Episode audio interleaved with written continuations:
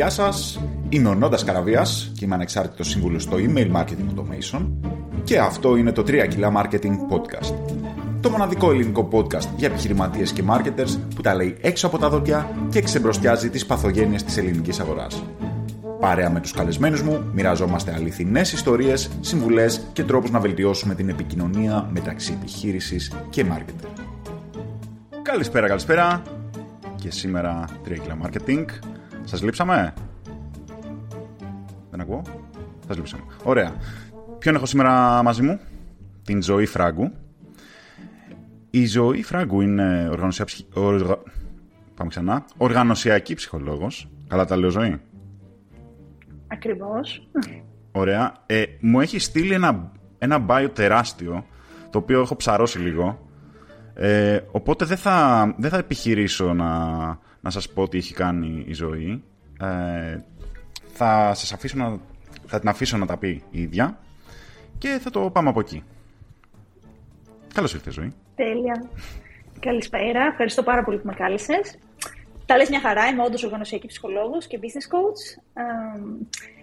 Τα project αλλαγής κουλτούρας είναι η εξειδίκευσή μου. Δηλαδή, συνήθως με καλούν οι οργανισμοί όταν έχουν κάποιο πολύ συγκεκριμένο θέμα. Για παράδειγμα, μπορεί να έχει γίνει μια συγχώνευση, μπορεί να έχει γίνει μια εξαγορά, μπορεί να έχει αλλάξει ο διευθυντής και γι' αυτό το λόγο να φέρει, να φέρει ένα νέο αέρα, κάτι πιο φρέσκο, να κάνει μια αλλαγή στις αξίες της εταιρεία. Mm-hmm. Και ουσιαστικά αυτό που κάνω είναι εκπαιδεύσεις προσωπικού, ανάπτυξη ηγεσίας, ε, ε, δημιουργώ και διάφορα παιχνίδια team building για να έρθει η ομάδα πιο κοντά, για να γνωριστούμε καλύτερα ή να, να διαχειριστούμε κάποια σύγκρουση που μπορεί να υπάρχει και οτιδήποτε έχει να κάνει με την ενδυνάμωση της ψυχικής υγείας και των ανθρωπίνων δικαιωμάτων στον χώρο εργασίας. Δηλαδή, είμαι πάρα πολύ ευαισθητοποιημένη γύρω από το κομμάτι του σεξισμού στον χώρο εργασίας, γύρω από τα δικαιώματα των ΛΟΑΤΚΙ κλπ.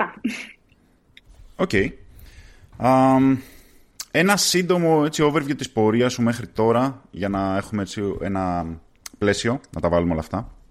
Πώς έφτασε η ζωή εδώ που είναι σήμερα; Καταρχάς, δεν είμαι από την Αθήνα. Είμαι από το Αγρίνιο, στην Ετωλοκαρνανία, εκεί μεγάλωσα. Δεν έχω πάει και ποτέ Αγρίνιο. Και εντάξει, και άμα δεν σε φέρει ο δρόμος, ρε παιδί μου, αντικειμενικά δεν έχεις χάσει κάτι. Δηλαδή, να το... δεν χρειάζεται να το βάλεις στο χάρτη, δεν χρειάζεται να είναι εκεί το goal. Εν πάση περιπτώσει, μεγάλωσα εκεί και ήρθα στην Αθήνα στα 18 για να σπουδάσω ψυχολογία στο Πάντιο. Αλλά πάρα πολύ γρήγορα κατάλαβα ότι είμαι περισσότερο business oriented και είχε πολύ περισσότερο νόημα για μένα με κάποιον τρόπο να ασχοληθώ με τις επιχειρήσεις. Ε, δεν μου ήταν ακριβώς ξεκάθαρο το πώς. Οπότε ξεκίνησα από πολύ νωρίς να δουλεύω σε εταιρείες. Ξεκίνησα με εταιρείες με event, πέρασα λίγο από τον Παπαστράτο, έκανα τότε promotion. Ε, μετά από εταιρείες με event μπήκα σε εταιρείες παραγωγής και concept. Μετά μπήκα στην πρώτη εταιρεία που είχε να κάνει με ανθρώπινο δυναμικό. Μετά μπήκα στο Δαφνί, ε, σαν θεραπευτής, όχι σαν θεραπευόμενος μέχρι στιγμής. Και εκεί πήρα και την κλινική άδεια ασκήσεω επαγγέλματος. Και εκεί άρχισε πια να ξεκαθαρίσει το τοπίο ότι μου ταιριάζει πολύ περισσότερο το κομμάτι της οργανωσιακής ψυχολογίας και όχι της κλινικής. Και οι εφαρμογές δηλαδή της ψυχολογίας σε ένα εταιρικό περιβάλλον. Πώς μπορούμε να χρησιμοποιήσουμε αυτή τη συγκεκριμένη επιστήμη, ούτως ώστε να εξηγιάνουμε το κλίμα, να εξηγιάνουμε την κουλτούρα. Που ειδικά στην Ελλάδα, από τις δικές μου εμπειρίες μέχρι εκείνη τη στιγμή, χρειαζόταν οπωσδήποτε εξηγίανση. Όχι ότι έχει αλλάξει η γνώμη μου σήμερα, απλώς τα πράγματα δεν είναι και τόσο χάλια όσο ήταν πριν από 12 χρόνια. Γιατί τουλάχιστον τώρα πάρα πολλοί οργανισμοί αναγνωρίζουν ότι έχουν θέμα. Okay. Και έχουν μπει διάφοροι άξονες στο προσκήνιο, όπως είναι το diversity, όπως είναι το equality. Ενώ πριν από 10 και 12 χρόνια, αν ανέφερες κάτι από αυτά, θα σε κοιτάζουν πάρα πολύ παράξενα και θα σου λέγανε εδώ ο κόσμος καίγεται και εσύ χτενίζεσαι. OK. Okay. Έχεις κάποιο παράδειγμα δηλαδή για αυτά; Της τοξικότητας στον εργασιακό. Στο ναι, πώς ήταν τότε, ρε παιδί μου, όταν άρχιζες; Καταρχάς, με έχουν ρωτήσει σε συνέντευξη ε, αν είμαι χριστιανή Ορθόδοξη. Ας αρχίσουμε από αυτά. Δηλαδή, okay. Με έχουν ρωτήσει αν είμαι βαφτισμένη. Με έχουν ρωτήσει τι θα, ψηφίσω. Με έχουν ρωτήσει τι ψήφισα στο δημοψήφισμα. Με έχουν ρωτήσει αν έχω σχέση και αν σκέφτομαι να κάνω παιδιά άμεσα ή να αφήσω τη δουλειά. Πράγματα τα οποία σήμερα όχι ότι αποκλείεται να γίνουν, αλλά τέλος πάντων θα σχολιαστούν. Θα τα δούμε σε κάποιο post στο LinkedIn, θα τα δούμε σε κάποια σελίδα προσωπικού δράματο, θα γίνει ένα θέμα. Τότε ντρεπόσουν και να το πεις ότι σου κακοφάνηκε. Και δεν ήξερε κανείς πώς θα το διαχειριστεί. Ενώ σήμερα όλο και περισσότεροι άνθρωποι θα πούν: Δεν νομίζω ότι αυτό σας αφορά. Θα βάλουν ένα όριο. Mm, ναι, κατάλαβα. 2015 οπότε, έτσι. Δεν είχε ήδη αρχίσει να αλλάζει. Όχι. Τόσο πρόσφατα. Τίποτα. Εγώ δηλαδή την... Τόσο. Σκέψου ότι ο νόμος σχετικά με την παρενόχληση στον χώρο εργασίας πέρασε το 2021. Που ψηφίστηκε okay. επίσημα από την κυβέρνηση ότι απαγορεύονται διακρίσει στον εργασιακό χώρο και απαγορεύεται το κομμάτι του mobbing και επιβάλλεται με βάση αυτόν τον νόμο να όλες οι εταιρείες πάνω από 20 άτομα να τρέχουν εκπαιδεύσεις γύρω από το κομμάτι του diversity, γύρω από τα κομμάτια του mobbing και γύρω από το κομμάτι της ψυχικής υγείας στον χώρο εργασίας. Και παρόλα αυτά, οι περισσότεροι το αγνοούν. Το αγνοούν δηλαδή είτε με την έννοια ότι πραγματικά δεν ξέρουν ότι οφείλουν να το κάνουν, είτε και το αγνοούν, ξέρουν, αλλά δεν κάνουν κάποια δράση προς αυτήν την κατεύθυνση.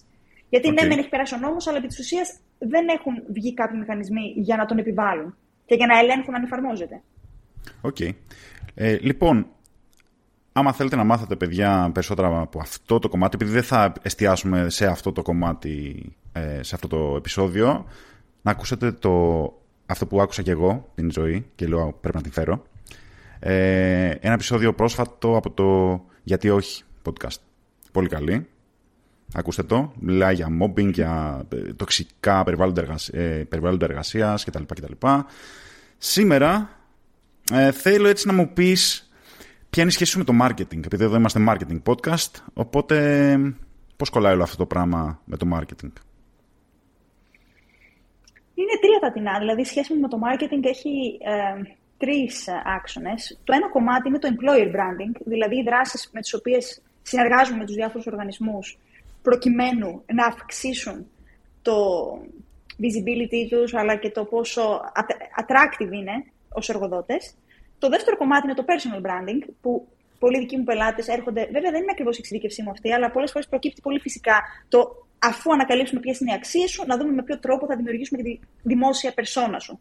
Ούτως ώστε να τραβήξει, να δημιουργήσει ένα κοινό, να παράξει περιεχόμενο, να αρχίσει ο κόσμος να μαθαίνει τι, τι κάνει επαγγελματικά. Το οποίο παρεπτώσει μου τρώει και εμένα σε προσωπικό επίπεδο πάρα πολύ χρόνο. Δηλαδή, έχω ανακαλύψει ότι το personal branding είναι, μπορεί και το 25% του χρόνου που αφιερώνω στη δουλειά μου. Και το τρίτο, ο τρίτος άξονας είναι οι πελάτες μου, που τυχάνε να έχω πελάτες και από διαφημιστικές, αλλά και από πελάτες ε, και, και από εταιρείες διοργάνωσης εκδηλώσεων, οπότε και agency. Άρα έτσι ξέρω και αρκετά εκ των έσω την ψυχολογία της ε, διαφήμισης και του marketing. Mm. Με μένα με ενδιαφέρει ιδιαίτερα έτσι για τα agency, επειδή έχω και εγώ προσωπική εμπειρία και επειδή και οι περισσότεροι ας πούμε, ακροατές ε, θα τους ενδιαφέρει ε, αυτό το κομμάτι. Έχεις δει κάποια, κάποιες ιδιαιτερότητες ε, των agency σε σχέση με άλλα είδη επιχειρήσεων; Ε, από, την, από τη δικιά σου σκοπιά πάντα, έτσι. Υπάρχουν αρκετές ιδιαιτερότητες, ναι. Δηλαδή, ένα, ένα πρώτο κομμάτι που έχω παρατηρήσει και στις διαφημιστικές και στα agency είναι αυτή η διπολικότητα που υπάρχει γύρω από την αντίφαση δημιουργικότητας και οργανωτικότητας η οποία δημιουργεί πάρα, πάρα πολλά θέματα και στο recruitment και στο selection, αλλά και στην κουλτούρα της εταιρείας. Δηλαδή, ενώ διαρκώς ψάχνουν δημιουργικούς ανθρώπους, και είναι αυτό το οποίο φέρνουν προς τα έξω, και είναι και λογικό το να φέρνουν δημιουργικούς ανθρώπους, γιατί πολλές φορές το κάθε pitch κρίνεται στην καλύτερη ιδέα, στην καθημερινότητα της δουλειάς όμως δουλεύουν με κουτάκια. Και είναι πάρα πολύ mm. φυσικό, γιατί πρέπει να ετοιμάσω ένα κοστολόγιο, πρέπει να ετοιμάσω το PowerPoint που θα δείξω, πρέπει να πάω να οργανώσω καλά το πρόγραμμά μου για να μην χάσω το deadline. Άρα υπάρχει αυτή η αντίφαση, γιατί εξορισμού οι δημιουργικοί άνθρωποι σχεδόν ποτέ δεν είναι οργανωτικοί. Πώς προκύπτει η δημιουργικότητα μέσα από το χάος, μέσα από τον ε, χαμό, μέσα από τον ίστρο, μέσα από το να πειραματιστώ, να δοκιμάσω καινούργια πράγματα. Και απ' την άλλη, η οργανωτικότητα προκύπτει μέσα από τη ρουτίνα. Mm. Αυτή λοιπόν η αντίφαση είναι αρκετά προβληματική. Γιατί καταλήγουν στο τέλος ή να φέρνουν δημιουργικούς ανθρώπους μέσα και να παλεύουν να τους βάλουν σε κουτάκια, το οποίο φυσικά δεν λειτουργεί, ε, φέρνει σύγκρουση, ή να φέρνουν πάρα πολλού οργανωτικούς ανθρώπους και να τους πιέζουν ή να τους κάνουν να νιώθουν άσχημα που δεν είναι δημιουργικοί. Το οποίο και πάλι φέρνει σύγκρουση. Άρα, την προσωπική μου εμπειρία έχω να πω ότι γενικά τα agency είναι περισσότερο συγκρουσιακά περιβάλλοντα από ότι ένα μέσο εργασιακό περιβάλλον. Όπου μέσω και εδώ υπάρχουν και πάντα υπάρχουν εξαιρέσεις, αλλά θα έλεγα ότι υπάρχει λίγο παραπάνω ένταση. Δεν ξέρω αν και εσύ αυτό έχεις δει. Ε, σίγουρα, σίγουρα. Ή μπορεί, ξέρεις, ή φυσικά μπορεί να είναι και τα agency που φέρνουν εμένα και γι' αυτό με φέρνουν κιόλας. Δηλαδή μπορεί να έχουν ανάγκη τα συγκεκριμένα που συνεργάζομαι εγώ. Αλλά αυτό το διηγώ. Ναι, ναι, ναι. Κοίτα, όχι σίγουρα τα agency είναι. Υπάρχει. Μπορώ να καταλάβω γιατί υπάρχει, διότι υπάρχουν πολλές ε, αλληλεπιδράσεις, πολλές διαφορετικές ομάδες, πολλά project από πολλούς πελάτες. Ε, πολλοί πόροι που χρειάζονται ένα project υπάρχουν, ε, χρειάζονται από άλλο project. Οπότε υπάρχει το, το δίλημα, ας πούμε, okay, να δουλέψω για αυτό το project ή από το άλλο. Με θέλει ο ένας, με θέλει ο άλλος. Και τέλος πάντων, από όλο αυτό το πράγμα και την ένταση και την καθημερινή, ας πούμε, επειδή τρέχουν πράγματα κάθε μέρα, ε, σίγουρα υπάρχουν πολλές εντάσεις ε, μεταξύ των, ε, των εργαζομένων. Το έχω δει. Οπότε λες αυτό να, είναι απόρρια και της σύγκρουσης μεταξύ δημιουργικότητας και, ε, και οργανωτικότητας, ας πούμε αυτό διπολό. Νομίζω ναι. Έχω καταλήξει ότι είναι ένα πολύ μεγάλο κομμάτι, γιατί το βλέπω να επαναλαμβάνεται συχνά. Δηλαδή, μια γκρίνια που έχουν οι περισσότεροι εργοδότες στα agency είναι ότι οι υπάλληλοι μου δεν είναι δημιουργικοί, δεν μου φέρνουν καινούργιες ιδέες, δεν, δεν, δεν. Απ' την άλλη, όταν προσλαμβάνω ένα δημιουργικό υπάλληλο, ξεκινάει. Είναι χάουδη, δεν ξέρω τι να περιμένω, μπορεί να αργήσει το πρωί, ε, δεν έχει σύστημα. Ενώ το τονίζω πάρα πολύ ότι στο τέλος της ημέρας είναι λίγο θέμα κατεύθυνσης εταιρείας, θέμα εταιρικής κουλτούρας και θέμα ταυτότητας του οργανισμού. Δεν γίνεται διαρκώς να προσλαμβάνουμε ας πούμε, ψάρια και να τσακωνόμαστε που δεν πετάνε. Όπως και δεν γίνεται να προσλαμβάνεις πουλιά και να τσακώνεσαι που δεν αναπνέουν στο νερό. Είναι θέμα στρατηγικό. Αυτή είναι μια απόφαση που πρέπει να πάρθει εξ αρχής. Ποιες είναι οι αξίες μου σαν οργανισμός, ποιο είναι αυτό το νήσι που έχω, πώς διαφοροποιώ τον εαυτό μου σαν εταιρεία, τι είναι αυτό που προσφέρω. Αν αυτό που προσφέρω είναι η δημιουργικότητά μου, τότε πρέπει να εκπαιδεύσω τους πελάτες μου στο ότι οι δημιουργικοί άνθρωποι είναι και λίγο πιο jazz. Τι να κάνουμε. Δηλαδή mm. το έχουμε δει πάρα πολλές φορές πρέπει, η αποδοχή ξεκινάει από μέσα. Όταν εγώ το πάρω αυτό και το κάνω κομμάτι της ταυτότητά μου, θα βρεθούν και οι άνθρωποι που θα είναι OK με αυτό. Θα βρω και τους αντίστοιχους πελάτες. Απ' την άλλη όμως, αν εγώ δεν έχω καταλήξει πρώτα απ' όλα στο τι κάνω και πώς το κάνω, πώς θα τραβήξω και πώς θα έλξω πελάτες με τους οποίους ταιριάζω ιδιοσυγκρισιακά. Το πρόβλημα είναι μεταξύ της κουλτούρας της επιχείρησης που είναι π.χ. δημιουργική και απ' την άλλη των πελατών οι οποίοι θέλουν κουτάκια. Ή internally ε, εσωτερικά στην επιχείρηση. Α, έχουμε το τμήμα. Καταρχάς, internally. Ναι. ναι. Καταρχάς, internally, ότι πολλές φορές οι οργανισμοί δεν έχουν ταυτότητα, δεν έχουν ξεκαθαρίσει ποια είναι η ταυτότητά τους, ώστε να ξέρουν και πώς πλασάρουν τον εαυτό τους, πώς πουλάνε τον εαυτό τους και άρα αντίστοιχα τι υπαλλήλους πρέπει να βρουν. Και ένα δεύτερο επίπεδο, ειδικά στις διαφημιστικέ και ειδικά στα agency, είναι το ότι πολλές φορές επηρεάζονται και από την κουλτούρα του πελάτη. Ειδικά τα agencies τα οποία είναι account management based, άρα μπορούν να δουλεύουν με πολύ συγκεκριμένους πελάτες και να έχουν και συγκεκριμένες ομάδες οι οποίες δουλεύουν αυτούς τους πελάτες, βλέπουμε υποκουλτούρες μέσα στον οργανισμό. Το account που δουλεύει, δηλαδή η ομάδα που δουλεύει ένα account που είναι πάρα πολύ δημιουργικό, είναι και αυτή πιο δημιουργική, πιο χαλαρή. Το, η ομάδα που δουλεύει ένα account που είναι πιο αυστηρό, πιο τυποποιημένο, μια για παράδειγμα ασφαλιστική εταιρεία, πολύ traditional, ε, η οποία έχει ένα πολύ συγκεκριμένο κοινό, θα είναι πιο μαζεμένη, πιο κουτάκια. Άρα είναι πιο δύσκολο να κάνεις και νέε δράσεις εντός του οργανισμού που θα προσεγγίσουν και θα φέρουν ένα αποτέλεσμα ολιστικό.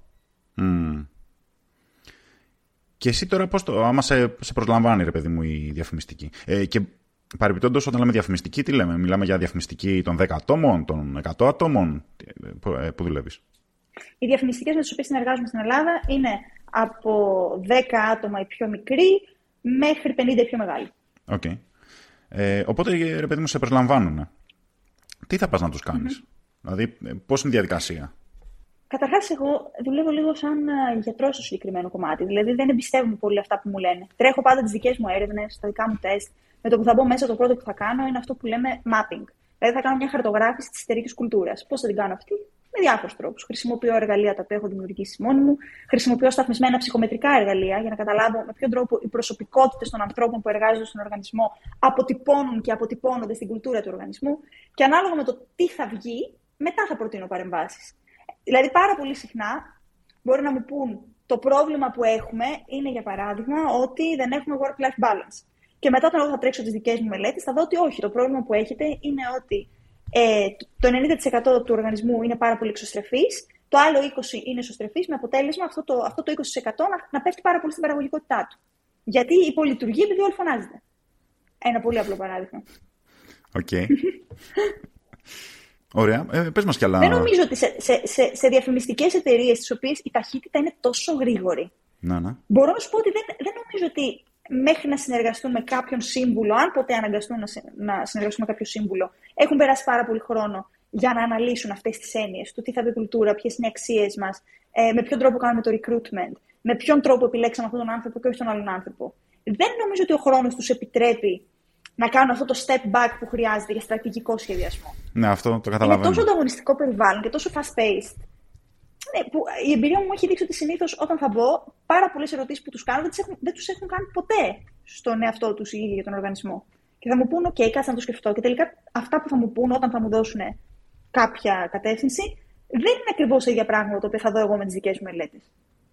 Αυτό είναι universal πρόβλημα με, με τις έρευνες. Δηλαδή το, το τι θα πεις εσύ τι νομίζεις πως είναι το πρόβλημα, απέχει από το ποιο είναι το πρόβλημα συνήθως. Και αυτός είναι και ο λόγος που δεν αντιμετωπίζετε το πρόβλημα.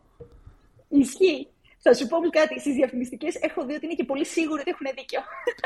Αυτό ναι. δεν είναι τόσο universal σε όλα τα industries.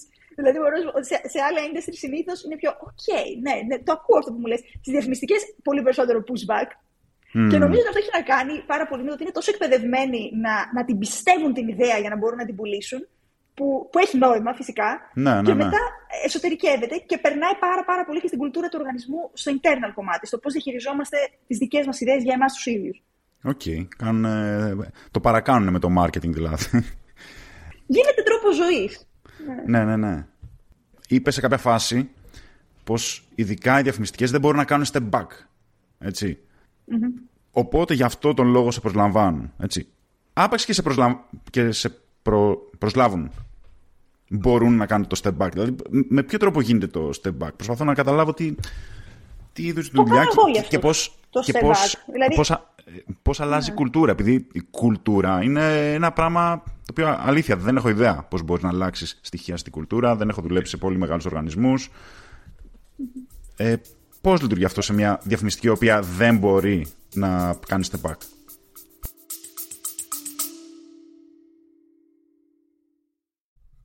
Και ένα μικρό διάλειμμα για διαφημίσεις. Θες να αυξήσεις το ROI των διαφημίσεών σου. Θες να αυξήσεις το conversion rate του κατάστηματό σου. Έχεις βαρεθεί να κυνηγάς να βρεις νέους πελάτες με ads που γίνονται όλο και πιο ακριβά. Έχεις αστεία ποσοστά στα email open rates σου. Σου τα πετάνε όλα στα spam. Έχεις email addresses, αλλά δεν έχεις άλλα στοιχεία και δεν ξέρεις τι να τις κάνεις. Και απορρεί παράλληλα γιατί όλοι λένε πως το email marketing είναι το κανάλι με το μεγαλύτερο ROI με διαφορά, ενώ όλοι οι υπόλοιποι το θεωρούν σπαμάρισμα. Ε, λοιπόν, σχολήσει και δεν είναι άλλη από το μοναδικό μου course. Το email marketing είναι sexy.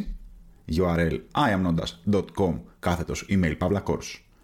Λοιπόν, στη σημερινή του μορφή, πολύ συνοπτικά, γιατί δεν ξέρω και πότε θα το ακούσεις αυτό, είναι ένα live online course μέσω Zoom. Παίρνω μόλις 5 με 8 άτομα τη φορά. Αποτελείται από 8 ώρα διαδραστικά sessions, όπου μιλάμε για πραγματικά cases, δικά μου και δικά σας. Ε, και εννοείται, καλύπτουμε όλη τη βασική θεωρία. Έχετε πρόσβαση σε online κοινότητα, έχετε resources προτινόμενα και έχετε και αρκετό homework. Λοιπόν, γενικώς αυτό που έχω ακούσει είναι το πιο πλήρες course που υπάρχει εκεί έξω και στα ελληνικά και στα αγγλικά πιστεύω. Και τα πράγματα για τα οποία μιλάμε είναι στρατηγική, funnels, copywriting, chat GPT, automation, segmentation, email software, συμπεριφορά καταναλωτή και πολλά άλλα. Το αποτέλεσμα όλου αυτού είναι πως θα μπορείς εσύ να φτιάξεις τη δικιά σου στρατηγική marketing, να διαχειριστείς όλο το email marketing ενός καταστήματος, δικού σου είτε κάποιου άλλου. iamnontas.com κάθετος email παύλα course. Καταρχάς, γι' αυτό, γι αυτό με προσλαμβάνουν εξ αρχής. Δηλαδή, σαν έναν στρατηγικό συνεργάτη, ο οποίος θα πάρει αυτό το χρόνο που αυτοί δεν έχουν για να κάνει ακριβώς αυτές τις έρευνες, ακριβώς αυτό το step back, ακριβώς αυτή τη σκέψη γύρω από το πώς μπορούμε να γίνουμε καλύτεροι σε ένα επίπεδο εσωτερικό. Γιατί ξέρουν ότι αυτό είναι που τους λείπει. Δεν θα έρθουν σε μένα, δηλαδή, ειδικά οι διαφημιστικές που έχουν συνεργαστεί, δεν έχουν συνεργαστεί one-off, να έρθουν για να μου πούνε, έλα και δώσουμε μια ομιλία για το εργασιακό στρε. Είναι πάντα project μακροπρόθεσμα, τα οποία αποσκοπούν στο να βελτιώσουμε ουσιαστικά το κλίμα, να χτίσουμε πρόσθεση στα οποία δεν έχουμε, να βρούμε τρόπους με τους οποίους θα αυξήσουμε το retention. Γιατί παρεμπιπτόντως και αυτό είναι ένα πολύ μεγάλο πρόβλημα στις διαφημιστικέ. Ε, προσλαμβάνουμε κόσμο, αλλά συνήθως δεν μας μένει. Είναι τόσο fast-paced η δουλειά που δεν μπαίνουμε στη διαδικασία του onboarding, δεν μπαίνουμε στη διαδικασία του training, δεν μπαίνουμε στη διαδικασία να χτίσουμε succession, να χτίσουμε career path, που ειδικά οι πιο νέοι άνθρωποι το έχουν πάρα πολύ ανάγκη, και ειδικά η Gen Z ακόμα πιο πολύ.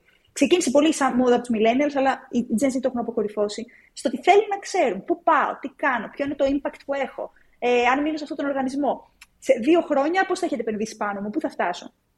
Όταν λοιπόν η καθημερινότητα είναι τόσο έντονη και κυνηγάς το pitch και κυνηγάς το, το λογαριασμό του καινούριο, που ούτε σου έχει περάσει από το μυαλό ότι θα κάτσεις να ασχοληθείς με το career path του πρακτικάριου που έχεις εκείνη τη στιγμή. Εκεί λοιπόν μπαίνει ένας σύμβουλος ε, που έχει ένα background πάνω σε αυτά τα θέματα για να κάνει ακριβώς αυτή τη δουλειά. Για να επανέλθουμε κάποιες προτάσεις γύρω από αυτά τα θέματα. Οι παρεμβάσεις λοιπόν ποικίλουν. Άλλες παρεμβάσεις μπορεί να είναι πιο βαθιές και να έχουν να κάνουν με αλλαγή σε διαδικασίες. Μια διαδικασία μπορεί να είναι το recruitment. Μια άλλη διαδικασία μπορεί να είναι το πώς αξιολογείς το performance. Μια άλλη το πώς δίνεις ε, κίνητρα και φροντίζεις να είναι όλοι motivated. Άλλες όμως παρεμβάσεις μπορεί να έχουν εκπαίδευση του προσωπικού πάνω σε ζητήματα.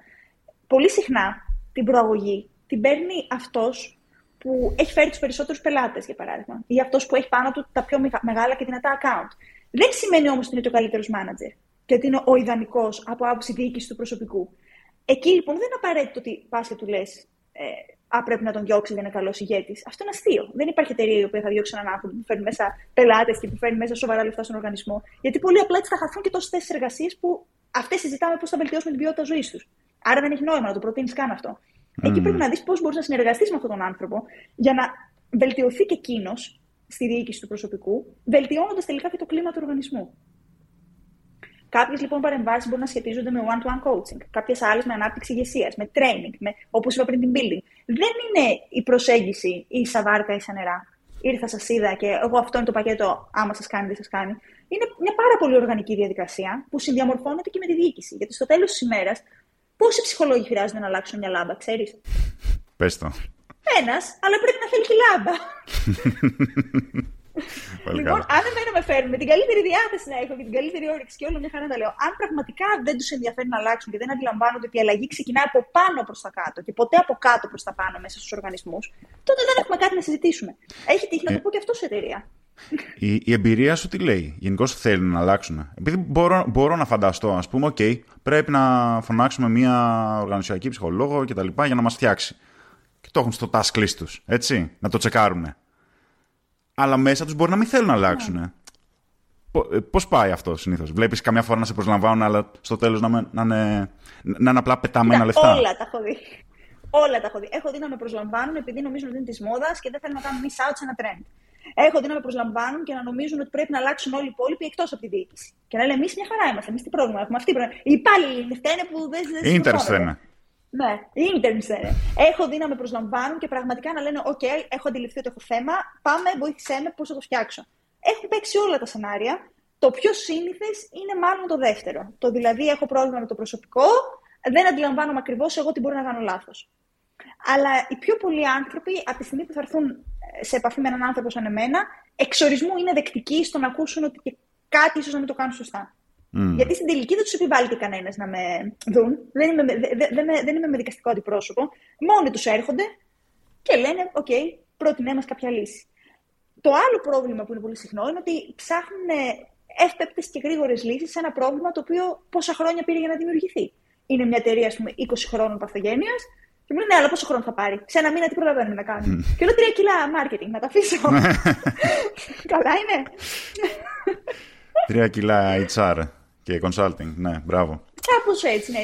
Τρία κιλά ψυχολογία οργανωσιακή. Πόσο, τι θες να σου πέφτει πολύ, που δεν λειτουργεί έτσι. Δηλαδή, παίρνει ένα χρόνο. Ένα project, για να πούμε ότι έχει κάποια ουσιαστική αλλαγή, είναι γύρω στο εξάμεινο. Και ανάλογα τώρα με την παθογένεια του οργανισμού μπορεί να πάρει και λίγο παραπάνω. Αλλά γενικώς ένα εξάμεινο είναι ένας καλός χρόνος για να πεις ότι πρόλαβα, έτρεξα κάποιες παρεμβάσεις, έκανα κάποιες μετρήσεις, έκανα μετά κάποιες μεταμετρήσεις για να σου πω και σένα τι αλλαγές έχουν γίνει. Και γενικώς χρειάζεται λίγο υπομονή μια κατάσταση δομημένη και προβληματική πήρε πολύ χρόνο για να χτιστεί. Άρα, αντίστοιχα, δεν μπορείς να πας να την ξεχτίσεις ε, φυσώντας τη λες και ο κακός λύκος στο γουρουνάκι με το σπίτι που έχει τα στάχια. Χρειάζεται μια οργάνωση. Διαφορετικά, ο οργανισμός είναι ένα τζέγκα. Κάπω στέκεται αυτό το τζέγκα. Άμα πας και παίζεις με τα τουβλάκια, μπορεί να πεις και όλο κάτω. Mm. Και πώς μοιάζει εν τέλει το, μια επιτυχημένη παρέμβαση; Μετά από έξι μήνες, ένα χρόνο, δεν ξέρω. Να σου πω, καταρχάς να σου πω πώς μοιάζει στην αρχή. Μοιάζει σαν ένα παιχνίδι κλούντο που μπαίνεις μέσα, κάνεις κάποιες συνεντεύξεις, προσπαθείς να βγάλεις άκρη και ψάχνεις να δεις ποιος έχει κάνει το φόνο, σε ποιο δωμάτιο, με ποιο όπλο. Και άλλα, πολλές φορές σου περιγράφουν ένα περιστατικό και ανάλογα με, το, με ποιον μιλάς, μπορεί να μην καταλαβαίνεις καν ότι σου περιγράφει το ίδιο περιστατικό που σου περιέγραψε ο συναδελφός του. Okay. Στην αρχή. Σε συγκρούσεις, φαντάζομαι δηλαδή, αυτό. είναι πάρα πολύ μπερδεμένο σε συγκρούσεις ειδικά, αλλά και σε θέματα πολύ πιο απλά. Γιατί ε, αν δεν υπάρχει μια ενιαία γραμμή και μια ενιαία κουλτούρα, ισχυρή ενωπημένη κουλτούρα, το ίδιο περιστατικό θα βιωθεί με τόσο διαφορετικό τρόπο που θα έχει εντελώς άλλες συνέπειες και άλλη καταγραφή. Επίσης, μέσα στους οργανισμούς υπάρχει και ένα φαινόμενο πολύ ενδιαφέρον που λέγεται κοινωνική λύθη. Οργανωσιακή λύθη, αν θες. Δηλαδή, το πώς συλλογικά επιλέγουμε τι θα ξεχάσουμε. Αν δηλαδή κάτι μας έχει πληγώσει στον ε, οργανισμό μας, όπως το ότι χάσαμε μία δουλειά, Μπορεί εκείνες τις μέρες να ξέρουμε ότι τη χάσαμε γιατί ήταν πιο δημιουργικοί οι άλλοι, αλλά σε ένα χρόνο από τώρα αυτό που θα λέμε είναι είχαν κονέ. Και θα το λέμε όλοι. Και θα το πιστεύουμε όλοι ότι γι' αυτό την είχαμε χάσει εκείνη τη δουλειά. Γιατί κάποιον ξέρανε. Δεν τη χάσαμε επειδή δεν κάναμε καλή δουλειά. Και το πρόβλημα εκεί είναι ότι δεν μας γίνεται μάθημα. Άρα και την επόμενη φορά το ίδιο θα πάθει. Γιατί δεν θα έχουμε βρει έναν τρόπο να το καταπολεμήσουμε. Mm. Δεν θα έχουμε βρει έναν τρόπο να κάνουμε κάποια ουσιαστική αλλαγή εσωτερικά, άρα να φέρουμε ένα άλλο αποτέλεσμα όταν ξαναβρεθούμε στην ίδια κατάσταση. Okay. Πώς μοιάζει τώρα στο τέλος; Γενικά να σου πω ότι η αλλαγή κουλτούρας είναι, γενικώς μάλλον οι οργανωσιακές αλλαγές, είναι ό,τι πιο δύσκολο και πιθανό να αποτύχει μπορεί να κάνει ένας οργανισμός. Τα project αλλαγής κουλτούρας έχουν ποσοστό αποτυχίας μεγαλύτερο από το 90%. Και από αυτά τα λίγα που επιτυγχάνουν, μόνο το 10% επιτυγχάνει τους αρχικούς τους στόχους. Δηλαδή όλοι οι υπόλοιποι αλλάζουν διαρκώς στόχους ενώ κάνουν την αλλαγή. Είναι πάρα πολύ δύσκολο και είναι τόσο δύσκολο να αλλάξει γιατί οι οργανισμοί, όπως οι άνθρωποι, έχουν εσωτερικά ένα μηχανισμό που λέγεται ομοιόσταση. Ο οποίος τι κάνει, αν πιάσει πούμε, ένα μικρόβιο, θα σηκώσει σε πυρετό, ούτως ώστε να το σκοτώσει και να επανέλθει στη φυσιολογική του κατάσταση. Αυτή η ίδια ομοιόσταση ισχύει και στους οργανισμούς τους εταιρικούς. Έχουν λοιπόν πάντα την τάση να ξερνάει το σύστημα οτιδήποτε ξένο και καινούριο. Να.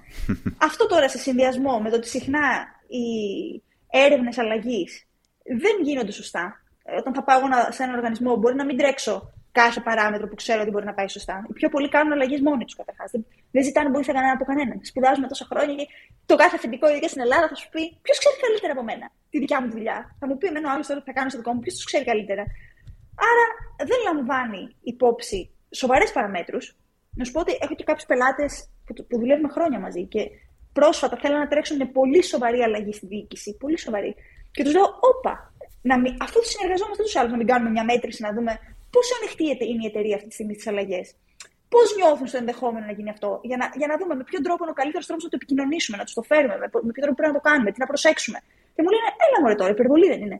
Πώς είναι η υπερβολή, Γιατί; Και ευτυχώς τελικά που καλά κάναμε, γιατί μας βγήκαν κάποια πολύ ενδιαφέροντα πράγματα, τα οποία τα λάβαμε υπόψη και πράγματι η αλλαγή πήγε εξαιρετικά. Okay. Γενικώς δεν έχει κανείς να χάσει τίποτα από την προετοιμασία, Νόντα. Εκεί θέλω να καταλήξω. Να σου πω, οι, οι καλύτερες οι καλύτερες ε, αλλαγές είναι top-down ή bottom-up. Πώς είναι πιο εύκολο ή πιο σύνηθες; Δεν υφίσταται το concept του bottom-up στην εταιρική κουλτούρα. Δηλαδή, ενώ στην κοινωνική ψυχολογία έχουμε ένα concept που ονομάζεται μειονοτική επιρροή. Και είναι, ενώ γενικώς δηλαδή, οι άνθρωποι επηρεάζονται από την πλειοψηφία, πώς μπορεί ένας άνθρωπος, ε, πολύ χαρισματικός, να φέρει μια αλλαγή σε παγκόσμιο επίπεδο. Αυτό το έχουμε δει να το κάνει ο Φρόιντ, ο Ιησούς Χριστός ακόμα. Ή και ο Χίτλερ. Έτσι, γιατί οι αλλαγές δεν είναι πάντα για, για καλό. Άρα υπάρχει το concept της μειονοτικής επιρροής στην κοινωνική ζωή και στην κοινωνική ψυχολογία. Στις εταιρείες όμως και στην οργανωσιακή ζωή δεν υφίσταται το bottom-up και δεν υφίσταται γιατί πολύ απλά η διοίκηση κρατάει το μαχαίρι και η διοίκηση κρατάει και το καρπούζι. Αν λοιπόν εξέχεις με κάποιον τρόπο το σύστημα, είτε θα σε πετάξει έξω, είτε θα πεταχτείς μόνος σου.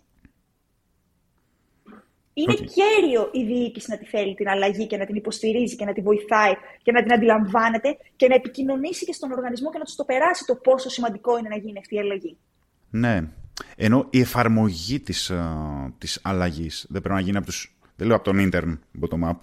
Έτσι. Λέω από τους mid-level managers, ας πούμε, ε, να αρχίσει η εφαρμογή εκεί και να περάσει, ας πούμε, σιγά σιγά προς τα πάνω. Έναντι ναι. του να το πει, ξέρω εγώ, CEO και να πει αυτό θα κάνουμε, τέλος. Υπάρχει ένα concept που ονομάζεται φορείς αλλαγής, change agents. mm Αυτοί μπορεί να είναι και interns και μπορεί να είναι και mid-level και μπορεί να είναι και πιο senior level. Άρα υπάρχουν συγκεκριμένα άτομα τα οποία πρέπει να τα εντοπίσεις από την αρχή και να τα συμπεριλάβεις στις δράσεις. Και αυτά είναι τα άτομα τα οποία θα αρχίσουν να σπέρνουν τον αέρα της αλλαγής και να φέρνουν αυτά τα μηνύματα και να είναι πάρα πολύ θετικοί και αισιόδοξοι και να βοηθάνε και τους άλλους να προσαρμοστούν. Στο σημείο σε αυτό θέλω να σου πω και κάτι ενδιαφέρον. Οι τελευταίες έρευνες δείχνουν ότι το κατά πόσο είμαστε ανοιχτοί στην αλλαγή έχει μέσα πάρα πολύ μεγάλο βαθμό γενετικής προδιάθεσης.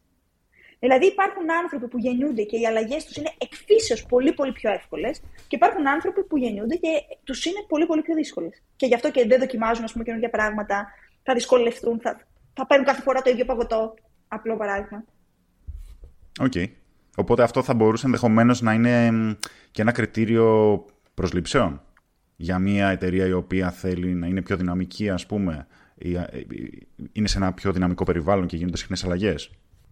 Δεν νομίζω ότι θα ήταν ηθικό ούτε και σωστό από άποψη diversity. Οι οργανισμοί τους χρειάζονται όλους.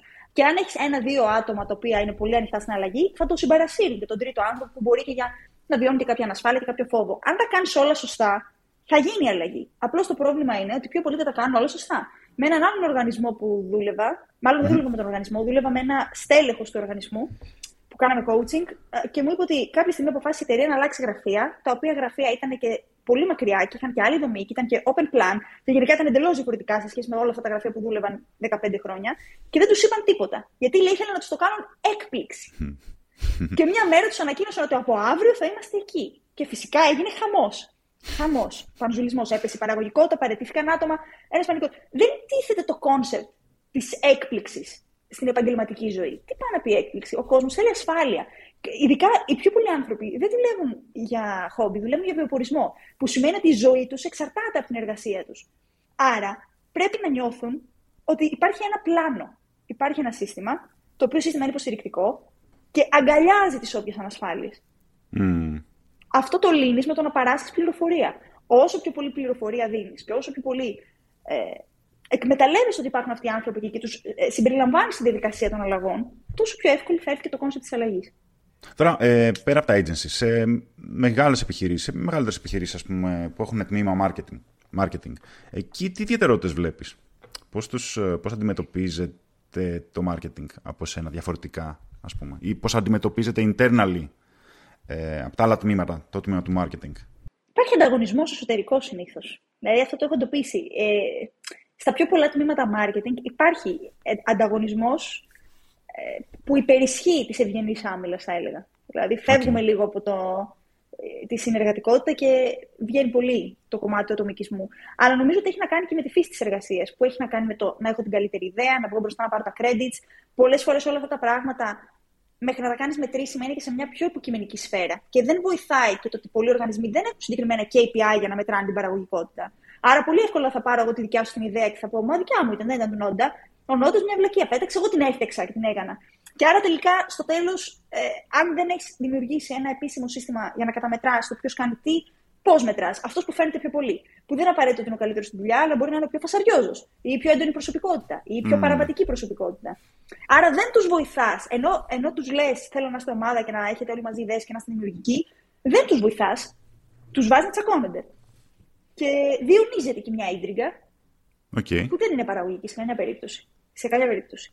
Οπότε ένα κομμάτι είναι αυτό που βλέπω και νομίζω ότι αυτό το βλέπουν και τα άλλα τμήματα συχνά. Δηλαδή το διαχω... σε πολλές εταιρείες υπάρχει αυτή η διαμάχη ανάμεσα στο business και στο commercial και στο technical. Ό,τι σημαίνει technical για τον κάθε οργανισμό.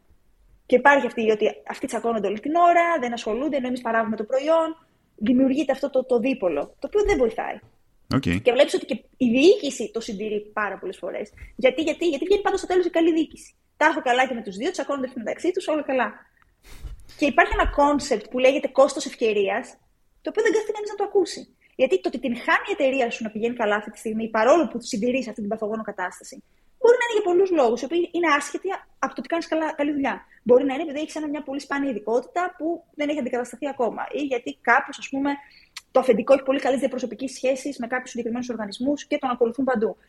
Ωστόσο, δεν έχει κανείς κάτσει κάτω να μετρήσει τι είναι αυτά που χάνεις. Και πόσο καλύτερα θα τα πήγαινε η εταιρεία αν δεν είχατε αυτές τις μικρότητες για να ασχολείστε. Εντάξει, εδώ ε, μπαίνει και ο ανθρώπινος παράγοντας και όλες οι ανασφάλειες που έχει ο κάθε, ο κάθε εργαζόμενος, ο κάθε μάνατζερ κτλ, κτλ. Οπότε είναι πολύ δύσκολο αυτό ε, να αποφύγεις αυτές τις μικρότητες. Ε, και by the way, By the way, εδώ θέλω όποιος ακούει, οι μαρκετίστες που ακούνε, να, να επιβεβαιώσουν, να, να, να πούνε, ας πούμε, το, σας φαίνεται familiar όλο αυτό που περιγράφει η ζωή; Όπου μας ακούτε στο Spotify, στο YouTube, στο, στο Apple, κάντε κανένα comment. Για πες, ζωή. Sorry. Ναι, έλεγα ότι όντως είναι λίγο δύσκολο να πεις σε έναν άνθρωπο ότι το ξεκατίνιασμα δεν τον βοηθάει, κυρίως γιατί πιο πολλοί δεν αντιλαμβάνονται το πότε ξεκατινιάζονται. Όλοι όταν ξεκατηνιαζόμαστε έχουμε την εντύπωση ότι είναι legit ο λόγος για τον οποίο ξεκατηνιαζόμαστε. Μα έχω δίκιο. Μα με, με, με πίκρανε. Μα με αδίκησε. Μα στο τέλος της ημέρας δεν έχει σημασία. Κανείς μας δεν θα πάρει βραβείο. Αν με κάποιο τρόπο, και ειδικά ηθικό βραβείο, αν με κάποιο τρόπο μπορέσουμε και το ξεπεράσουμε αυτό το στάδιο και φύγουμε από εκεί και πάμε στο ότι. Ξυστή, η ζωή είναι δύσκολη πάρα πολύ για όλους μας. Οπότε βοηθάει το να μην την κάνουμε δύσκολη κανένα για τον άλλον. Πραγματικά η καθημερινότητα θα βγαίνει πολύ πιο εύκολα και πολύ πιο γρήγορα και θα είμαστε και πιο παραγωγικοί και θα είμαστε και πιο δημιουργικοί. Απλώς κανείς δεν κάνει αυτό το ρημάδι το ένα βήμα πίσω. Γιατί οι εταιρείες δεν, δεν προσλαμβάνουν έναν ψυχολόγο, ψυχοθεραπευτή, κάποιον να ακούει όλα τα βάσανα των εργαζομένων και να κάνουν ένα, ένα session ανά εβδομάδα, ένα session ανά δύο εβδομάδες. Για όλους τους εργαζομένου όμως. Ε, γιατί κάποιες εταιρείες το κάνουν καταρχάς. Δηλαδή οι δικοί μου πελάτες το κάνουν. Ναι. Υπάρχουν κάποιοι οργανισμοί που έχουν αντιληφθεί ότι όντως είναι βοηθητικό. Ε, από εκεί πέρα όμως νομίζω ότι πάρα πολλοί Έχω και οργανισμούς που το κάνουν για όλους, έχω οργανισμούς που το κάνουν μόνο για το management. Αλλά όπως είπαμε, η εταιρική κουλτούρα είναι top-down. Άρα, αν ο manager μεταφέρει αυτό το κλίμα σταδιακά, θα περάσει και στους από κάτω. Άρα, οι δράσεις μόνο σε επίπεδο management έχουν πάρα πολύ νόημα να γίνονται. Α είναι και μόνο σε επίπεδο management και μετά να είναι κάποια πράγματα πιο εστιασμένα, διορθωτικές κινήσεις. Ωστόσο, νομίζω ότι για πάρα πολλούς φαίνεται περιττό κόστος. Ότι δηλαδή δεν, ε, ο κόσμος δεν νοιάζεται για κάτι τέτοιο, δεν θα τους βοηθήσει σε κάτι. Προτιμούν να τους δώσουμε 100 ευρώ παραπάνω αύξηση από το να τρέξουμε μια τέτοια ενέργεια, ή δεν μπορώ να φανταστώ πώ θα μας βοηθήσει, ή ε, τα προβλήματα αυτή τα δημιουργούν να στα λύσουμε και μόνοι τους. Δεν θα τους φέρω τώρα και ψυχολόγο να τους λύσει τα προβλήματα, επειδή είναι ανώριμοι. Παίζουν. Βέβαια, ναι. Δεν με ενδιαφέρει άλλωστε η, το, η παραγωγικότητα της επιχείρησής μου. Δεν με ενδιαφέρουν οι εργαζόμενοι μου. Θα τους βοηθήσω κιόλας να, να ξεπεράσουν τα προβλήματά τους. Κάπως έτσι. Πολύ συχνά το κομμάτι της παραγωγικότητας κρίνεται με πολύ ποσοτικούς όρους. Δηλαδή, δεν είσαι ε, παραγωγικός, δούλεψε περισσότερο. Δεν θα σου πούνε εύκολα δούλεψε διαφορετικά ή ο τρόπος με τον οποίο εργάζεσαι δεν λειτουργεί κάτι, πρέπει να αλλάξεις τον τρόπο. Είναι λίγο θέμα φιλοσοφίας το να αντιληφθείς ότι η ποιότητα είναι μια διαφορετική σχολή εντελώς. Mm. Ωραία. Ε, Θες να επιστρέψουμε ξανά στην δημιουργικότητα. Επειδή γενικώς όταν, όταν, μιλήσαμε, όταν πρωτομιλήσαμε, μου είπες ε, θα σ' άρεσε να, να μιλήσεις για δημιουργικότητα.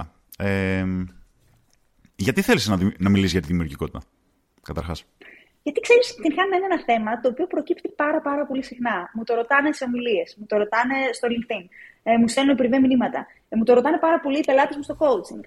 Πώς θα γίνω πιο δημιουργικός; Δηλαδή, πάρα πολλοί οργανισμοί μου έχουν ζητήσει σεμινάρια γύρω από τη δημιουργικότητα για να τους κάνω πιο δημιουργικούς. Και σκέφτομαι ότι υπάρχουν τόσοι πολλοί μύθοι γύρω από τη δημιουργικότητα και τόσες πολλές ε, πα, πα, παρανοήσεις σχετικά με το πώς λειτουργεί αυτό το κόνσεπτ, που νομίζω ότι θα ήταν μια εξαιρετική ευκαιρία να, να ξεκαθαρίσουμε και λίγο το επιστημονικό υπόβαθρο της δημιουργικότητας. Τι είναι τελικά το να είμαι δημιουργικός; Μπράβο. Διαφώτισε μας, παρακαλώ. Γιατί και εγώ αυτό σκέφτομαι. Τι είναι η δημιουργικότητα; Πώς γνωρίζει. Καταρχάς, να σου πω τι δεν είναι. Ε, πάρα πολύ συχνά η έννοια της δημιουργικότητας είναι συνυφασμένη με την ευφυα. Και νομίζουμε λοιπόν ότι όσο πιο έξυπνος είναι ένας άνθρωπος, τόσο πιο δημιουργικός είναι. Το οποίο δεν ισχύει. Η, η σχέση δημιουργικότητας και ευφυα είναι αυτό που στη στατιστική ονομάζουμε curvilinear. Δηλαδή στα ελληνικά νομίζω το λέμε καμπυλόγραμμη. Άρα, όσο αυξάνεται το ένα, αυξάνεται και το άλλο, αλλά μέχρι ένα σημείο. Από αυτό το σημείο και ύστερα, όσο αυξάνει το ένα, τόσο μειώνεται το άλλο. Αυτό θα το καταλάβεις καλύτερα αν σκεφτείς τα παιδιά, τα οποία είναι πάρα πολύ δημιουργικά. Ενώ ας πούμε οι ενήλικες δεν έχουν δημιουργικότητα που έχουν τα παιδιά πιο πολύ. Αλλά mm. αντίστοιχα σκέψου και κάποιους πάρα, πάρα πολύ ευφυείς ανθρώπους, οι οποίοι επίσης σχολαίνουν πάρα πολύ στη δημιουργικότητα και είναι ολοκληρωτικοί και δεν μπορούν να βγουν έξω από αυτό. Μπράβο. Ακριβώς. Μέχρι ένα σημείο λοιπόν, όσο πιο έξυπνος είσαι και τόσο δημιουργικός είσαι. Από ένα σημείο και πέρα όμως, όσο πιο πολύ έξυπνος γίνεσαι, αρχίζεις να πέφτει η δημιουργικότητά σου. Είναι μια άλλη κατάσταση. Είναι κάτι διαφορετικό. Ένα άλλο κόνσεπτ. Το οποίο έχει να κάνει πάρα πολύ με τον πειραματισμό, έχει να κάνει πάρα πολύ με την έννοια του ρίσκου, αλλά κυρίως έχει να κάνει με την έννοια της εναλλακτικής καθημερινότητας. Έχω γνωρίσει ανθρώπους που μου λένε. Θυμάμαι, ας πούμε, ένα παιδί, είχα βγει ένα ραντεβού πιο παλιά. Και βγαίνουμε πρώτο ραντεβού. Και μου λέει: Είμαι πάρα πολύ δημιουργικός. Κάνω, ξέρω, πολύ περιπετειώδης. Έχω κάνει ε, bungee jumping. Έχω κάνει ε, free fall. Έχω σκαρφαλώσει τον Όλυμπο. Του λέω: Αυτά είναι τρεις μέρες από τη ζωή σου. Κατά τα άλλα, πώς περνάει ο καιρός. Τον δίκασες τον άνθρωπο κι εσύ. Τι θα πεις, λέω, bro. Κατά τα άλλα, πώς περνάει ο καιρός. Δηλαδή, μέσα στην καθημερινότητα τι κάνεις; Ξυπνάς το πρωί. Ε, μου ρίχνει, δουλεύω αυτό κάθε μέρα. Μπορώ να πάω γυμναστήριο. Τους φίλους πότε τους είδες τελευταία φορά. Ε, δεν βλεπόμαστε συχνά. Τον κολλητό μου όμως λέει: Ωραία, για πες πότε είδες τον κολλητό. Τον είδα πριν δύο μήνες. OK, okay, πού μένει, στην Αθήνα. Άρα λέω δεν είναι κολλητός εγώ. Δηλαδή, για να το πω τον άλλο κολλητό μου, θα πρέπει να έχουμε μια επαφή. Αλλιώς θα πω: Έχω ένα φίλο. Η, η, η δημιουργικότητα δεν είναι τυχαίες εκρήξεις δράσεων. Η καθημερινότητα είναι. Ναι, τυχαίες random acts of creativity. Δηλαδή, τυχαίες δράσεις μέσα στην καθημερινότητα, οι οποίες δημιουργούν στο τέλος ένα προφίλ ανθρώπου. Ωραία. οποίο, αυτό το οποίο προφίλ ανθρώπου δοκιμάζει πράγματα. Ωραία. Ε, γιατί να θέλει κάποιος να. Επειδή μου, μου λες πως θέλουν οι άνθρωποι να γίνουν δημιουργικοί. Γιατί, θέλουν, γιατί να θέλουν να, να, να είναι δημιουργικοί; Αφού η δημιουργικότητα τους ή άλλως ε, προκαλεί χάος, προκαλεί ανοργανωσιά. Δεν ξέρω. Ε, Δεύτερες σκέψεις, όλα αυτά. Δεν είναι ξεκάθαρα. Να σου πω. Ε. Τη γνώμη μου. Ε, όχι, ψέματα να Πολύ μου πεις. πραγματικά. Πιστεύω ότι είναι θέμα κοινωνικής αναπαράστασης και θέμα αιμονής των media με τους δημιουργικούς ανθρώπους και με το πόσο συχνά κάποιους ανθρώπους μας τους παρουσιάζουν σαν δημιουργικούς και μας δείχνουν ότι είναι τόσο πετυχημένοι λόγω της δημιουργικότητάς του, το οποίο 9-10 φορές δεν ισχύει καν. Δηλαδή, ο κάθε δημιουργικός, πολύ δημιουργικός άνθρωπος που τα έχει καταφέρει σε πολύ ψηλό επίπεδο, έχει συνήθως γύρω του μια ομάδα οργανωτικών μη δημιουργικών ανθρώπων που του ρυθμίζουν κάθε λεπτομέρεια για να μπορεί να είναι δημιουργικός. Η Taylor Swift, που είναι το πρότυπό μου και είναι φανταστικά δημιουργική, έχει πει άπειρες φορές ότι αν δεν είχε το συγκεκριμένο CEO και το συγκεκριμένο general manager και το συγκεκριμένο agent και τη συγκεκριμένη ηχογραφική, δεν θα είχε κάνει τίποτα. Γιατί αυτή τι κάνει, ξυπνάει στη νύχτα, ηχογραφεί κάτι στο κινητό, ξυπνάει την ημέρα τους, πετάει μια ιδέα, μετά έχει ξεχάσει και να κάνει follow-up από την ίδια την ιδέα. Mm. Πίσω από κάθε Taylor Swift υπάρχει ένας άνθρωπος που τρέχει και κάνει follow-up. Άρα έχω την αίσθηση ότι έχουμε μπερδέψει πάρα πολύ τη δημιουργικότητα με την ακραία παραγωγικότητα. Και νομίζουμε ότι όσο πιο δημιουργικοί είμαστε, τόσο πιο πετυχημένοι θα γίνουμε. Ενώ δεν είναι απαραίτητο. Η δημιουργικότητα είναι ένα trait, όπως όλα τα άλλα τα trait. Είναι fun, αλλά δεν είναι το μόνο trait. Μπορείς να είσαι δημιουργικός και γι' αυτό να κερδίσεις τους ανθρώπους. Μπορεί να είσαι πολύ οργανωτικός και πάλι να τους κερδίζεις γιατί είσαι χρήσιμος. Μπορεί να είσαι αστείος. Μπορεί να είσαι όμορφος. Εγώ αυτό, αυτό που σκέφτομαι, εγώ αυτό που σκέφτομαι τώρα, τόσο ώρα που μιλάς, που υπάρχει αυτό το conflict δημιουργικότητας και οργάνωσης κτλ. Εγώ σκέφτομαι οι copywriters στον τομέα του marketing. Έτσι. Οι copywriters λέμε κατεξοχήν είναι δημιουργικοί άνθρωποι. Επειδή βγάζουν από το μηδέν ε, ιδέες και τις αποτυπώνουν σε χαρτί. Έτσι. Δημιουργικό. Ναι, αλλά πολλοί ε, δυνατοί copywriters στην αγορά, στην παγκόσμια αγορά, ε, μιλάμε, ε, ε, οφείλουν την επιτυχία τους όχι στην δημιουργικότητά τους, αλλά στην μη δημιουργικότητά τους. Ε, έχουν φτιάξει τέτοιες διαδικασίες όπου κάνουν έρευνα με πάρα πολύ συγκεκριμένο τρόπο, δηλαδή με, με εξελάκια ας πούμε, εντελώς αλγοριθμικό τρόπο και αυτός ο αλγοριθμικός τρόπος τους ε, επιτρέπει ας πούμε να βλέπει την μεγάλη εικόνα, το τι λένε οι άνθρωποι στην αγορά εκεί έξω ε, για τα προϊόντα που θέλω να διαφημίσω και να τα καταγράφουν με έναν εντελώς ρομποτικό τρόπο ε, σε μηνύματα. Έτσι, τα οποία δεν είναι «Α, ε, ξέρω διάβασα κάτι και απλά ε, μου ήρθε μια ατάκα και την είπα». ειναι διάβασα, ανάλυσα ε, με σχεδόν μαθηματικό τρόπο και από αυτό το πράγμα έβγαλα με ένα σύστημα που έχω φτιάξει από πριν ένα συγκεκριμένο copy, έτσι, με έναν τίτλο, ένα, μια παράγραφο αυτό ήταν ε, πολύ βασικό, βασική αλλαγή στον τρόπο που βλέπω το copywriting, π.χ. Στον, στον τομέα το, το διαφημιστικό. Εδώ στην Ελλάδα νομίζω το έχουμε λίγο έτσι πιο παρεξηγημένο. Το έχουμε, θεωρούμε copywriter π.χ. αυτό που έχει, λέει, θα γράψει την γαμάτη ατάκα, με την πολύ creative. Και που όντως πολλές φορές ο creative άνθρωπος θα, θα τη γράψει αυτή την ατάκα. Δεν χρειάζεται να έχεις. Ε, όχι, πώς να το πω.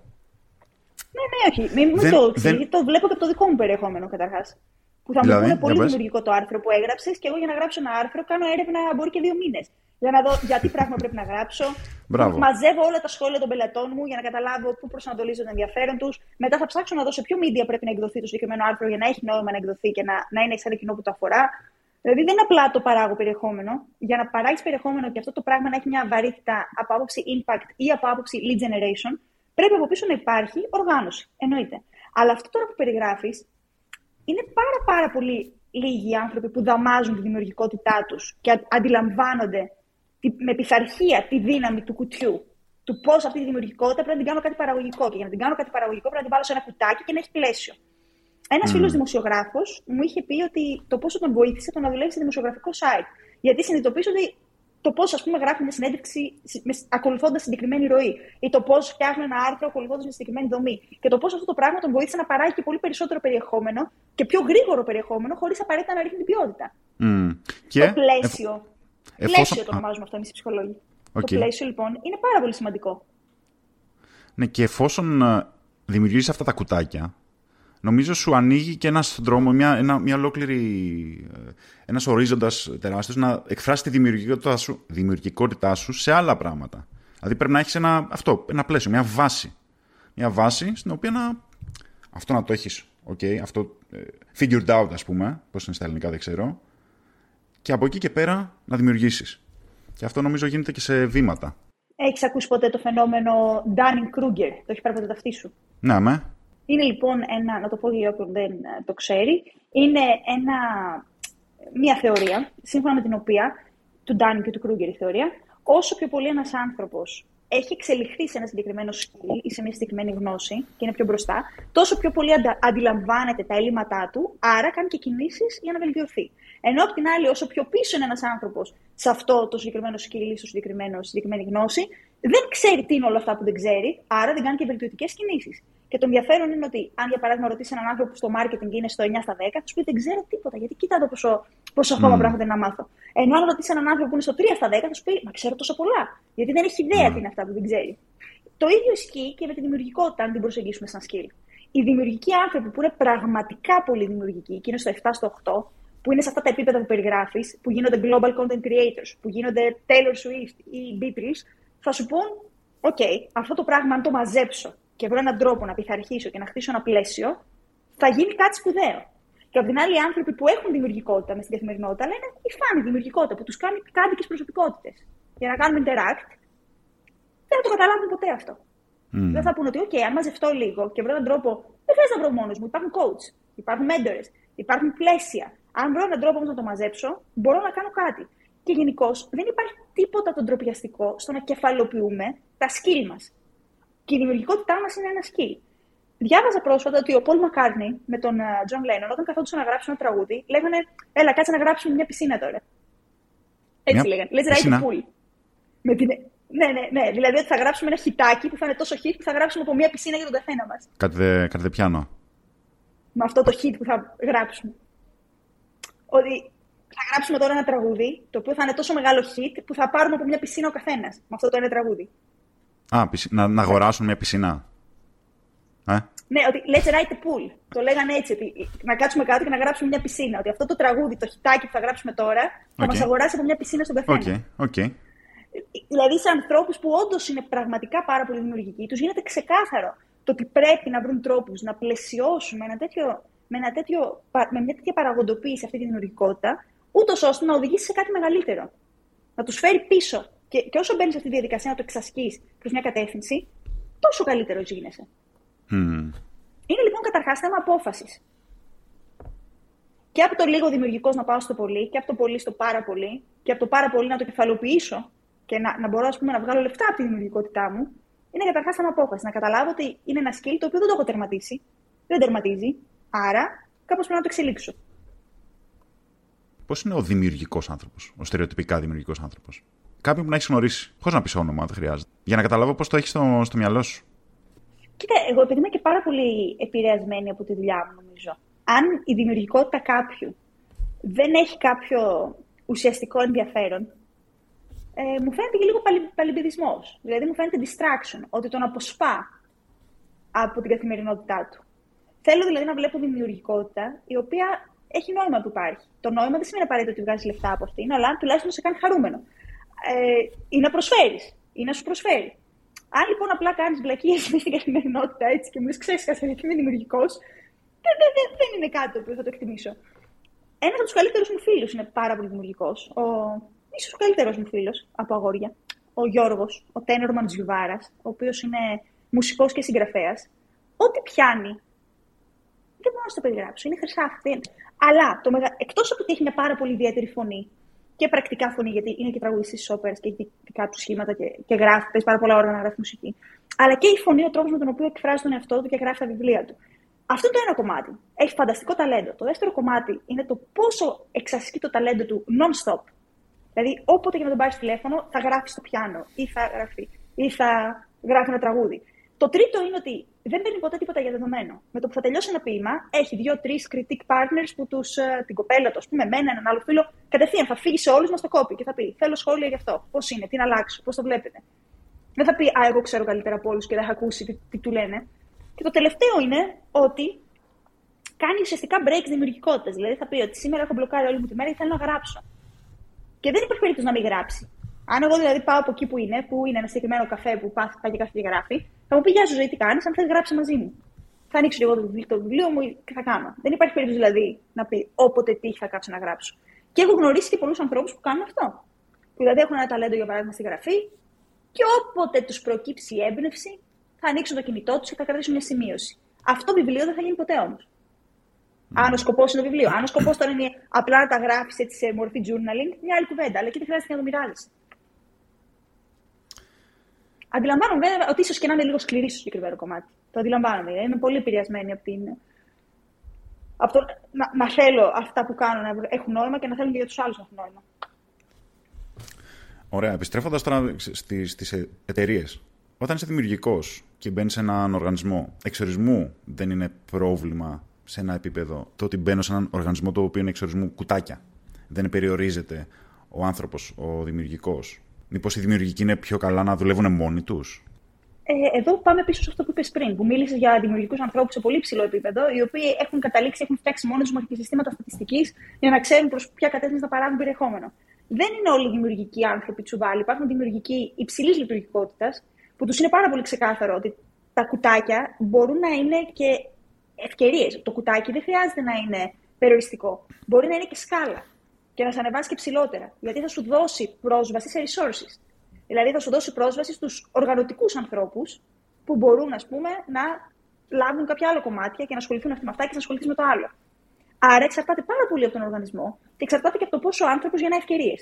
Και βλέπει την κάθε κατάσταση σαν ευκαιρία ή τη βλέπει σαν κάτι που τον περιορίζει. OK. Okay. Και η εταιρεία, από τη, από τη μεριά της εταιρείας, δηλαδή θέλει αυτού του τύπου είναι ένας τύπος και κάνει, είναι χαώδης, είναι τέτοιος. Είναι, όλο φέρνει ιδέες που ε, θέλει να αλλάξουμε τα πράγματα έτσι όπως, ε, από έτσι όπως είναι. Δεν είναι πρόβλημα για την εταιρεία αυτό. Δεν, αναγκαστικά δεν θα τον ναι. περιορίσει. Εγώ προσωπικά θεωρώ ότι ο οργανισμός έχει στο τέλος της ημέρας την ευθύνη να βρει έναν τρόπο να κάνει έναν άνθρωπο παραγωγικό. Και αν δεν έχεις εξαντλήσει όλα τα μέσα, να του προσφέρεις κάθε βοήθεια που χρειάζεται, γιατί στην τελική δική σου επιλογή ήταν. Γιατί, όπως είπαμε, η διοίκηση έχει το μαχαίρι, έχει και το καρπούζι, άρα η διοίκηση έχει κάνει την επιλογή να συνεργάζεται με το συγκεκριμένο τέλεχο. Αν δεν τα έχεις εξαντλήσει όλα, απλά θα αλλάζεις δημιουργικούς ανθρώπους και θα τους σκέσει. Και θα έρχονται και θα φεύγουν, και θα έρχονται και θα φεύγουν και δεν θα ξέρεις τι φταίει. Mm. Έχεις δημιουργήσει πραγματικά μέσα με τα οποία τη δημιουργικότητά του μπορείς να την εκμεταλλευτείς εντός εισαγωγικών και να την κάνεις παραγωγική και να τον βοηθήσεις και εκείνο να είναι πιο δημιουργικός, αλλά να βοηθήσει και την εταιρεία να είναι παραγωγική.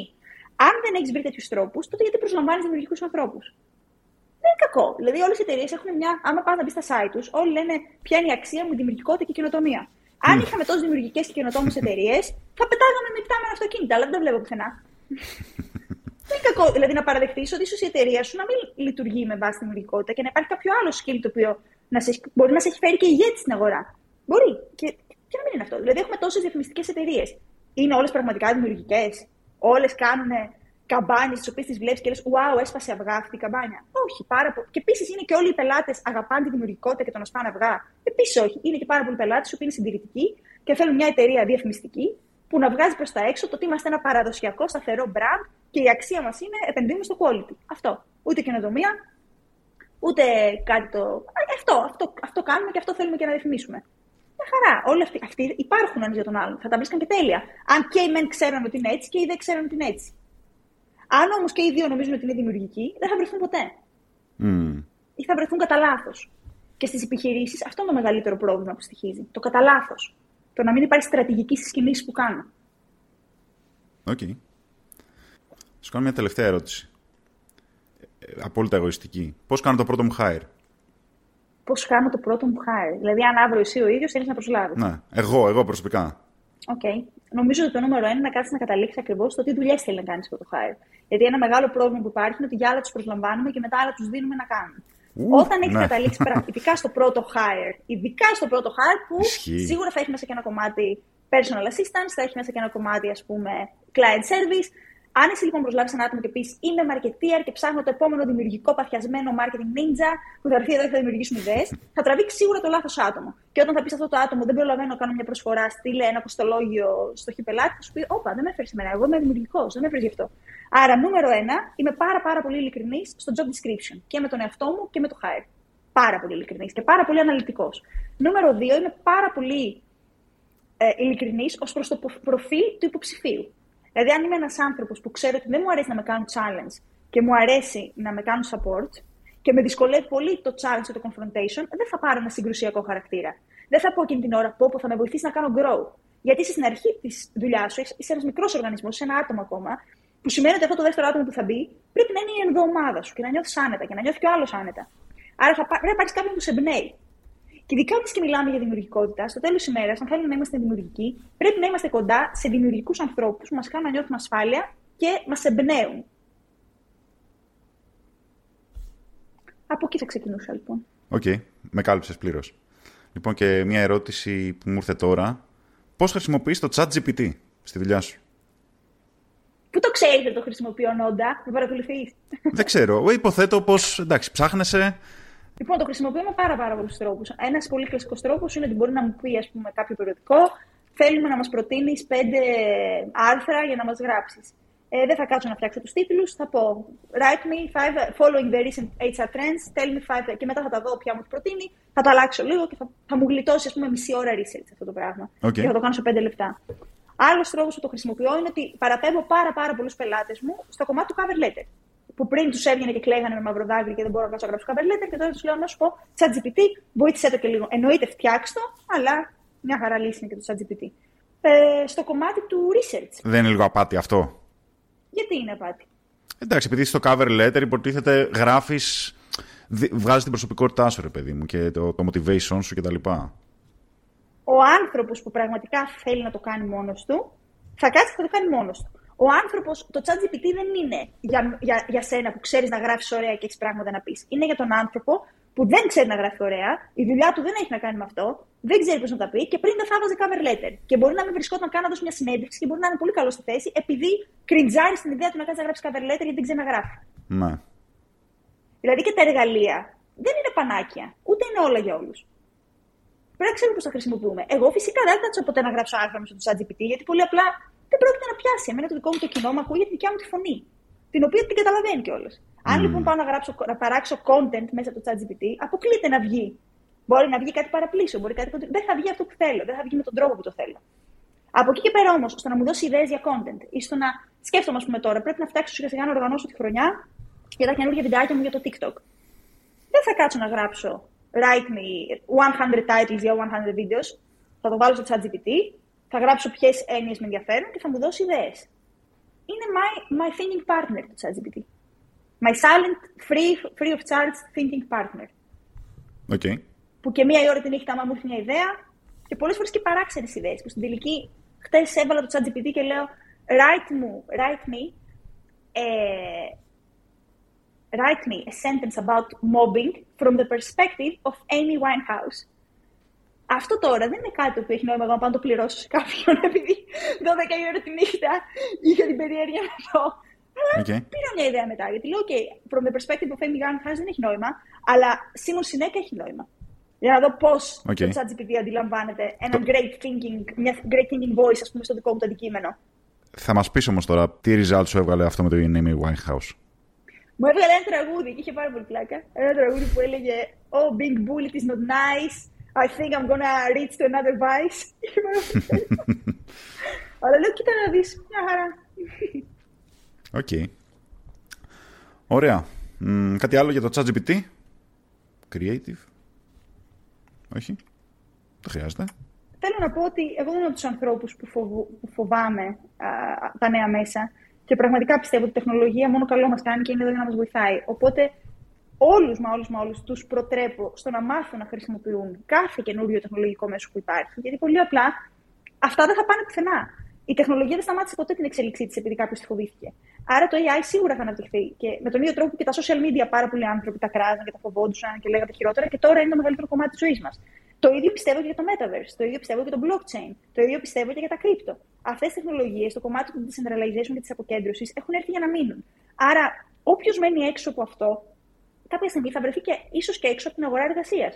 Γιατί θα γίνουν αναπόσπασμα κομμάτια της δουλειάς. Mm. Φαντάσου σήμερα έναν traditional marketer, ο οποίος δεν έχει ιδέα το Facebook και το Instagram. Πώς θα βρει δουλειά, Πού; Θα πρέπει τουλάχιστον να ξέρει για τι πράγμα μιλάμε. Άρα λοιπόν νομίζω ότι όποιος δεν έχει περάσει χρόνο και ανεξαρτήτως και όλο, δηλαδή, εγώ είμαι ψυχολόγος. Ε, θεωρητικά δεν έχω λόγο να πάω να ψαχτώ με το ChatGPT. Θεωρητικά. Επί της ουσίας όμως, ήδη σου είπα πόσες εφαρμογές έχω βρει και πόσο με βοηθάει.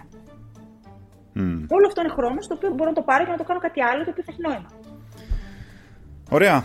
Λοιπόν, ζωή, πού μπορεί ο κόσμος να σε βρει; Είμαι millennial, οπότε υπάρχω στο διαδίκτυο παντού. Μπορείτε να με βρείτε στο LinkedIn, είμαι πάρα πολύ ενεργή. Στο TikTok επίσης.